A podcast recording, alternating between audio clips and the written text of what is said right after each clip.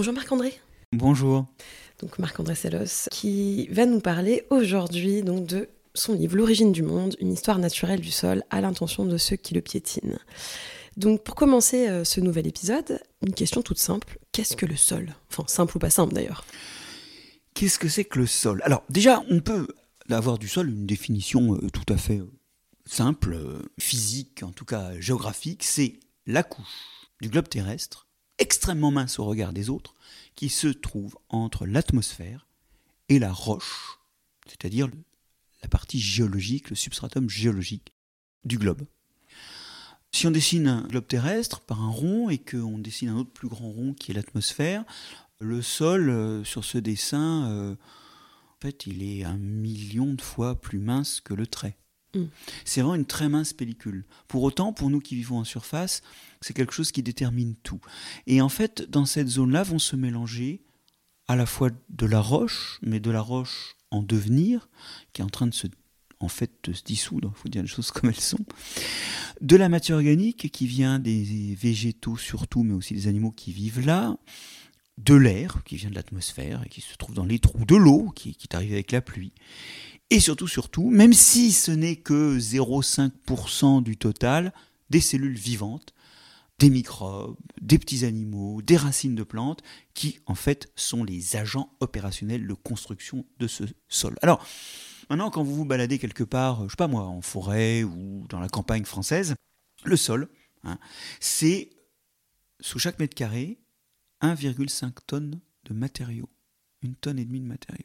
On va dire, par exemple, qu'en profondeur, ça va aller jusqu'à 1,5 et 3 mètres de profondeur. Dans les pores de ce sol, il y a entre 50 et 400 litres d'eau. Ah oui. Et il y a une quantité de vie absolument incroyable. On dit souvent que dans un gramme de sol, il y a plusieurs milliers d'espèces de bactéries qui sont représentées par plusieurs millions de cellules, qui a un bon millier d'espèces de champignons, aussi une bonne centaine d'espèces d'amibes, qui sont des petits organismes qui se déforment pour se déplacer. Les plus grands sont connus sous le nom de blobs. C'est quelque chose, effectivement, d'énorme en nombre, et c'est surtout quelque chose qui va construire le sol. Donc, pour résumer, il y a de l'air, il y a de la roche, et il y a de la vie et de la mort, au sens où il y a des organismes vivants et les déchets et les restes des organismes qui sont morts. Et c'est tout ça qui fait le sol. Et en fait, nous on ne réalise pas qu'il y a cette diversité parce qu'on vit en surface. On est des banlieusards du sol et en tant que tel, nous n'imaginons pas à quel point la vie est diverse en dessous. Nous vivons dans un monde qui est à la fois pauvret en nombre d'espèces et aussi pauvret en nombre de façons de vivre. Autour de nous, il y a des choses qui font la photosynthèse et d'autres qui respirent en utilisant de l'oxygène. Dieu merci pour le fonctionnement des écosystèmes terrestres, il y a une beaucoup plus grande diversité de modes de fonctionnement sous terre. Mais d'ailleurs, il y a des choses qu'on voit, des choses qu'on ne voit pas. Si on revient un petit peu donc, par étapes sur d'abord les animaux que l'on peut voir, des espèces assez fascinantes comme par exemple le pseudo-scorpion ou encore les colamboles, est-ce que vous pouvez nous en dire un petit peu plus de tous ces animaux que l'on peut voir en tout cas. Alors oui, il y en a qu'on peut voir à l'œil nu, les vers de terre, puis il y en a qu'effectivement, pour les voir, vu qu'ils sont un peu petits, souvent on fait un dispositif qu'on appelle un berlèse. Alors, c'est un dispositif cruel pour la vie du sol. Prenez un peu de sol, vous le mettez dans un filet type filet en nylon, une petite grille fine, au fond d'un entonnoir. Entonnoir que vous disposez au-dessus d'un récipient avec de l'alcool. Et puis, vous éclairez avec une lampe qui est une lumière chaude, vous éclairez avec une lampe à incandescence à l'ancienne par-dessus. Ces organismes du sol, en général, n'aiment ni la chaleur ni la lumière. Donc ils descendent au fond et là, ils passent à travers les mailles de votre filet et ils tombent dans de l'alcool. Là, ils ne bougent plus, ils sont morts et après vous pouvez observer ça à la loupe binoculaire ou même avec une simple loupe à main. Et vous observez une énorme diversité de bestioles. Alors, puisque vous aimez les colamboles, je vais vous en servir. Les colamboles, ils ont une espèce de, à la fois, pour la plupart des espèces, de dispositifs collants qui leur permettent de se fixer à la surface de quelque chose qu'ils sont en train de manger. Puis ils ont aussi souvent un moyen de sauter loin avec des bonds qui représentent plusieurs dizaines de fois la longueur de leur corps, imaginez ça pour vous, qui leur permettent d'échapper notamment aux prédateurs. Donc ils sont à la fois collants et semi-fixés à certains moments de leur vie et d'une mobilité étonnante à d'autres moments. Et essentiellement ces collemboles, ils mangent de la matière organique en décomposition, mais je vais vous dire, ils gèrent surtout les microbes qui se trouvent dedans. Ça, c'est l'histoire des animaux du sol, c'est qu'ils mangent surtout des microbes et des racines qui sont la matière organique la plus disponibles dans le sol. Et puis, il y en a quelques-uns qui sont des mangeurs d'animaux, qui sont des prédateurs. Alors, le pseudoscorpion est assez amusant, il appartient au même grand groupe que les myriapodes, les mille-pattes et les araignées, et ils ont des pinces impressionnantes qui, de face, les font ressembler à des scorpions. Mais l'arrière du corps est arrondi, comme l'arrondi d'un corps d'insecte ou d'araignée. Il n'y a pas du tout d'aiguillon venimeux, il n'y a pas de queue, comme chez le scorpion. Et alors eux, ils sont en mode de nutrition marrant, et ils s'intéressent surtout à des animaux comme les collemboles, qui ont une peau épaisse, qu'on appelle une cuticule. Et du coup, ce qu'ils font, c'est que quand ils les attrapent avec les pinces, ils les fixent sur une espèce de petit stylet qui leur sert de bouche, et ils envoient dedans de la salive qui va digérer le contenu dans la proie. Et ils se baladent comme ça avec la proie fixée sur leur petit stylet, entre leurs pinces donc, comme on a éventuellement une gourde dans le dos avec un tuyau pour boire quand on se balade en randonnée. Et ils aspirent le contenu digéré de la proie, qui rapidement meurt, mais quand même dans notre souffrance. Vous savez, la vie sauvage, c'est pas toujours très agréable. Ouais. Et donc, de temps à autre, quand leur proie est vide, ils en changent. C'est vrai que c'est très bien illustré dans la BD de façon assez amusante d'ailleurs. Oui, parce qu'effectivement, il faut se rappeler que ça marche cette histoire parce que leurs proies ont une peau, une cuticule extrêmement épaisse. Et que donc il n'y a pas de fuite quand il y a du liquide à l'intérieur. Et dans ces animaux, je crois qu'il y a des nématodes qui sont assez abondants. Ah oui, alors il y a des gens qui ont écrit que les nématodes étaient une façon que les animaux avaient trouvé d'imiter les bactéries. Ce sont des animaux extrêmement petits. C'est vrai qu'ils ont une taille qui est inférieure à celle des plus grandes bactéries.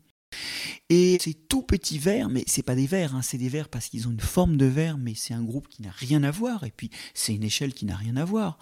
Ces nématodes, ils vont mesurer, entre 1 et 10 millièmes de millimètre. Ces tout petits nématodes, ils sont assez souvent mangeurs de bactéries. C'est-à-dire qu'ils nettoient des surfaces, des bactéries qui s'y développent. Ils illustrent le fait que beaucoup d'animaux du sol, en fait, mangent de la biomasse microbienne. Mais dans leur évolution, il y a eu des nématodes qui ont secondairement, et ceci de façon répétitive, acquis des niches écologiques différentes. Il y a notamment des nématodes qui piquent les cellules des plantes et s'en nourrissent sans les tuer et en les transformant en vastes greniers alimentaires. Ces nématodes-là sont d'ailleurs à la base de la perte de 5 à 10% des récoltes.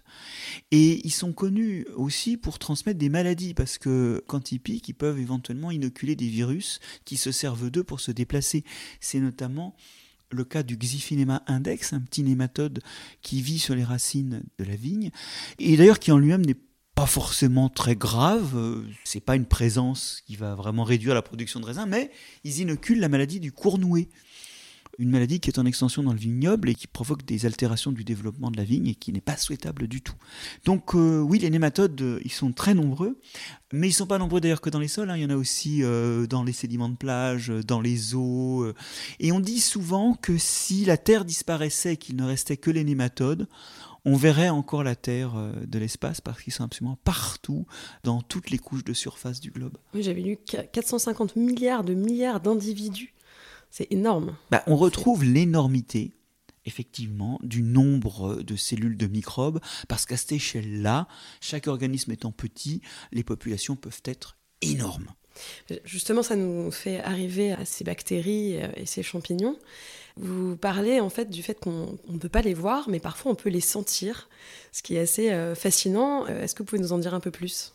Il y a deux choses qu'on peut dire là-dessus. D'abord, la première, c'est que souvent, on ne prête pas attention aux odeurs, alors qu'elles nous renseignent sur le monde. On a peu de formation d'ailleurs sur comment sentir, on est très peu interpellé. Même quand on parle d'éducation à l'alimentation et de sensibilisation aux choses qui ont du goût, on enseigne peu la physiologie de l'odorat et les gens savent très peu que, par exemple, pour ressentir les odeurs qu'on a dans la bouche, il faut envoyer de l'air de la bouche vers l'arrière-nez. Enfin, il y a tout un tas de trucs qu'on n'apprend pas et ça, c'est une illustration du fait qu'on n'est pas sensible aux odeurs. Or, elles peuvent nous raconter des choses, les odeurs. Et elles nous racontent notamment des choses sur les sols. Il y a des sols qui sentent le champignon. C'est l'octénol, un composé traumatique obtenu par le choc d'oxygène quand on casse des cellules de champignons et la réaction de cet oxygène sur de la matière grasse, des lipides, des cellules. Cet octénol, qui est l'odeur de champignons qu'on connaît tous, il est produit lorsque l'on froisse un sol qui est riche en champignons et il peut vous indiquer, même si vous ne les voyez pas, qu'il y a une forte présence de filaments de champignons. Notre odeur de sol, qui est vraiment importante pour se représenter à quel point le sol est habité, c'est la géosmine, qui est une molécule qui est produite par des bactéries filamenteuses qui font des petites chaînettes de cellules, des bactéries qu'on appelle les actinobactéries. On ne sait pas pourquoi elles fabriquent de la géosmine d'ailleurs, mais elles en fabriquent bel et bien et c'est, comme le nom l'indique en grec, la racine grecque c'est odeur de sol, c'est ce qui fait l'odeur de terre. Et cette odeur de terre, vous la connaissez bien parce que vous avez peut-être senti de la terre.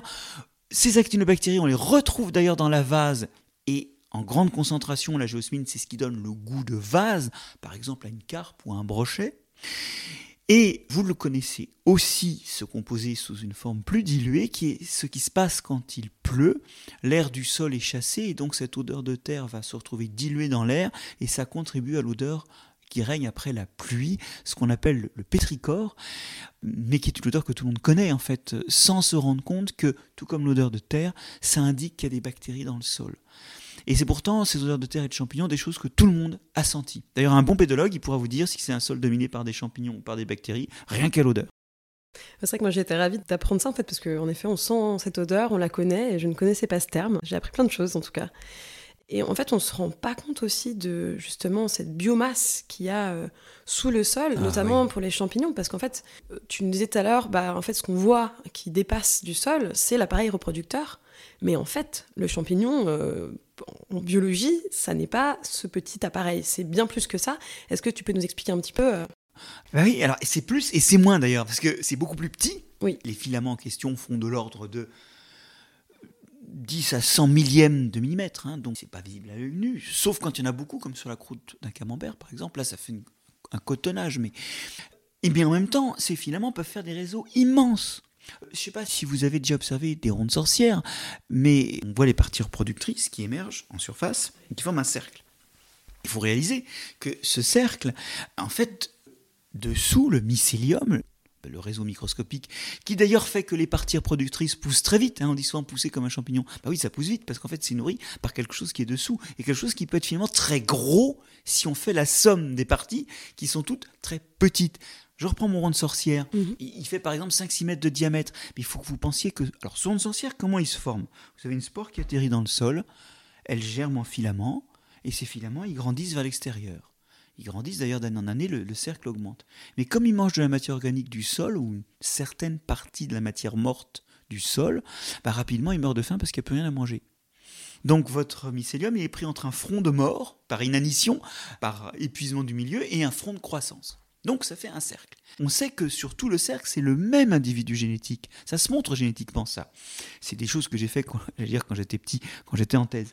Et donc, l'individu, c'est tous les filaments du cercle. Et donc ça peut faire plusieurs kilos.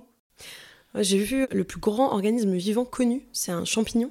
Est-ce que tu peux nous en dire... Je suis dégoûté parce que là, on vient de découvrir que le plus grand organisme décrit, parce qu'en fait, le problème, c'est qu'on en décrit tout le temps des plus grands, c'est une plante qui vit sous l'eau, sur les côtes d'Australie, une Posidonie. Donc ça a pris la place de l'armillaire. Et dont l'organisme mesure 180 km de long. Alors ça me fait râler, parce que moi, j'étais sur ce record de l'armillaire. Oui. C'est un champignon qui vit dans le bois mort, et souvent, en fait, c'est le même individu qui occupe toute une forêt, qui dégrade le bois mort, voire même dans certains cas, qui s'attaque à des arbres vivants pour les tuer et les boulotter quand ils sont morts. Alors, il y a une armillaire dans la forêt de Malheur, donc qui est une forêt en Amérique du Nord. On prend les parties reproductrices, on regarde génétiquement qui sait, et on s'aperçoit que c'est le même individu dans toute la forêt, un individu qui va courir 9 km², avoir un poids estimé à 600 tonnes, ça fait 3 à 4 fois une baleine bleue, qui est le plus gros animal actuelle. Et pour grandir et atteindre cette taille, il lui a fallu au moins 2500 ans de vie. Donc ça fait partie des plus gros organismes, même si dans chaque partie, effectivement, vous le voyez à peine. Et ça, c'est un paradoxe. Ce sont des mini-géants, les champignons, en ce sens que souvent, la somme des parties microscopiques est énorme et la longévité énorme. Et ça, c'est un truc passionnant qui rend les champignons captivants vus de dessous aussi, en tout cas pour le mycologue.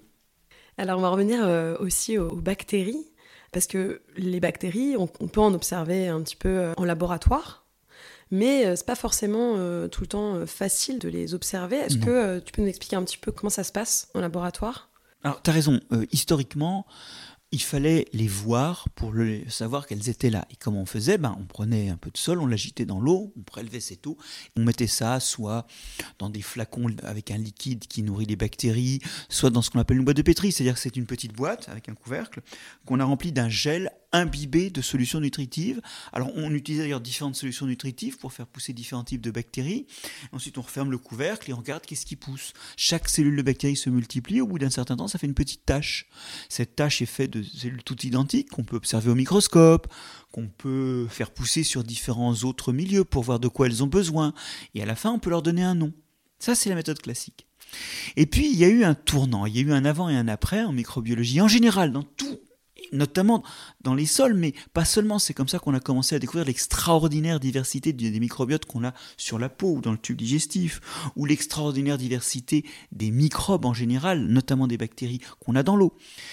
Aujourd'hui, on travaille en extrayant l'ADN des échantillons, et à partir des ADN, on caractérise les espèces qui sont là. Et on dit, tiens, il y a un pénicillium.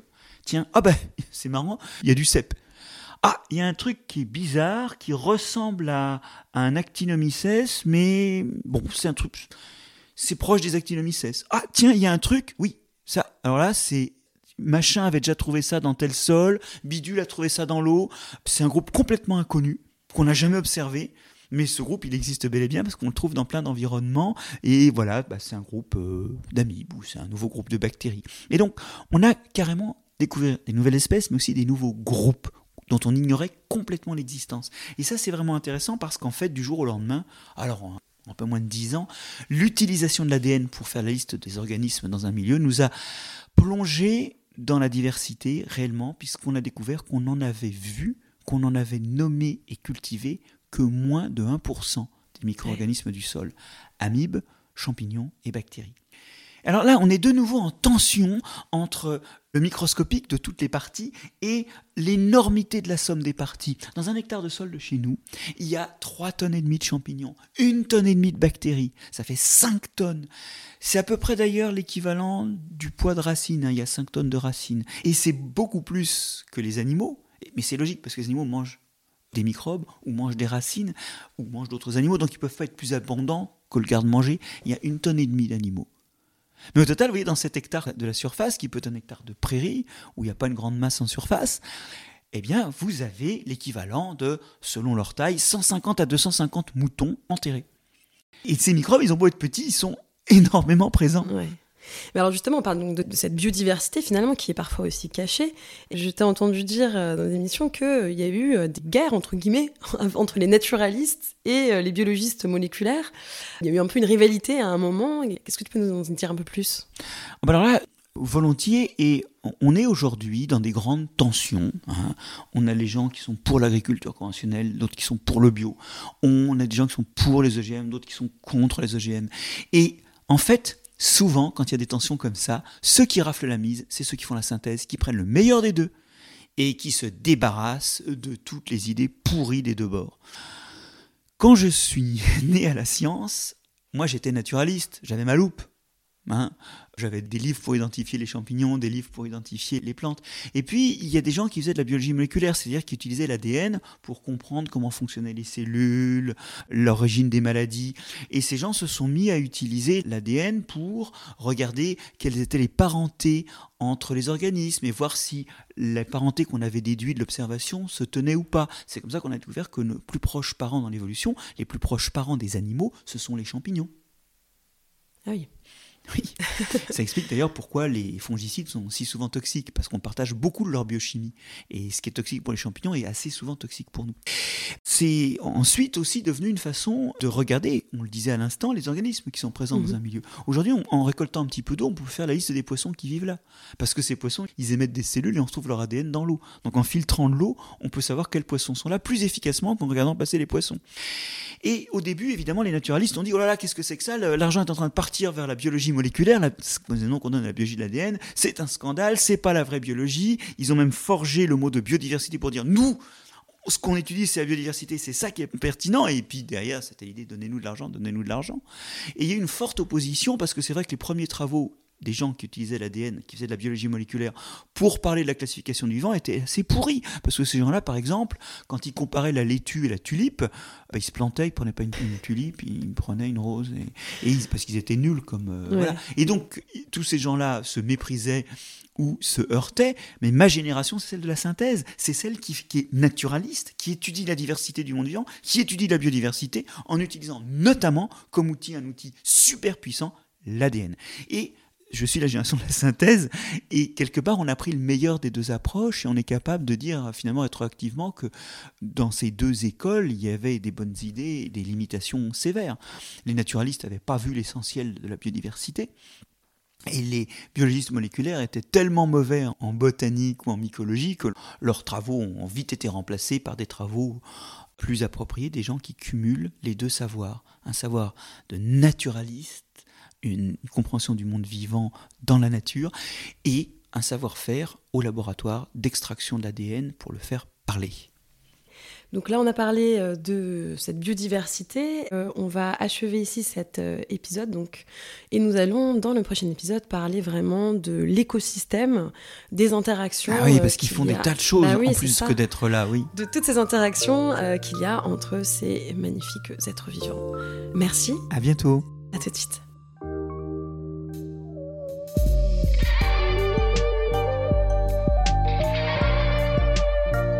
C'est la fin de cet épisode, merci de l'avoir suivi. Pour continuer, nous avons besoin de votre soutien. Et vous pouvez nous aider simplement, en quelques clics et gratuitement. Il suffit par exemple d'utiliser le moteur de recherche solidaire Lilo.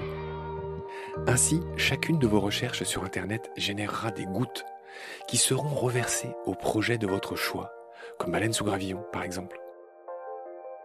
Vous pouvez par ailleurs vous abonner à nos podcasts comme d'habitude, partager les liens, devenir adhérent de l'association BSG ou encore faire un don sur HelloAsso ou sur Tipeee.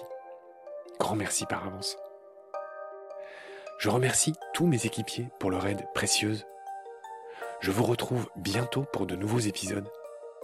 Et d'ici là, prenez soin de vous et de ce qu'il y a autour de vous. Merci. À bientôt.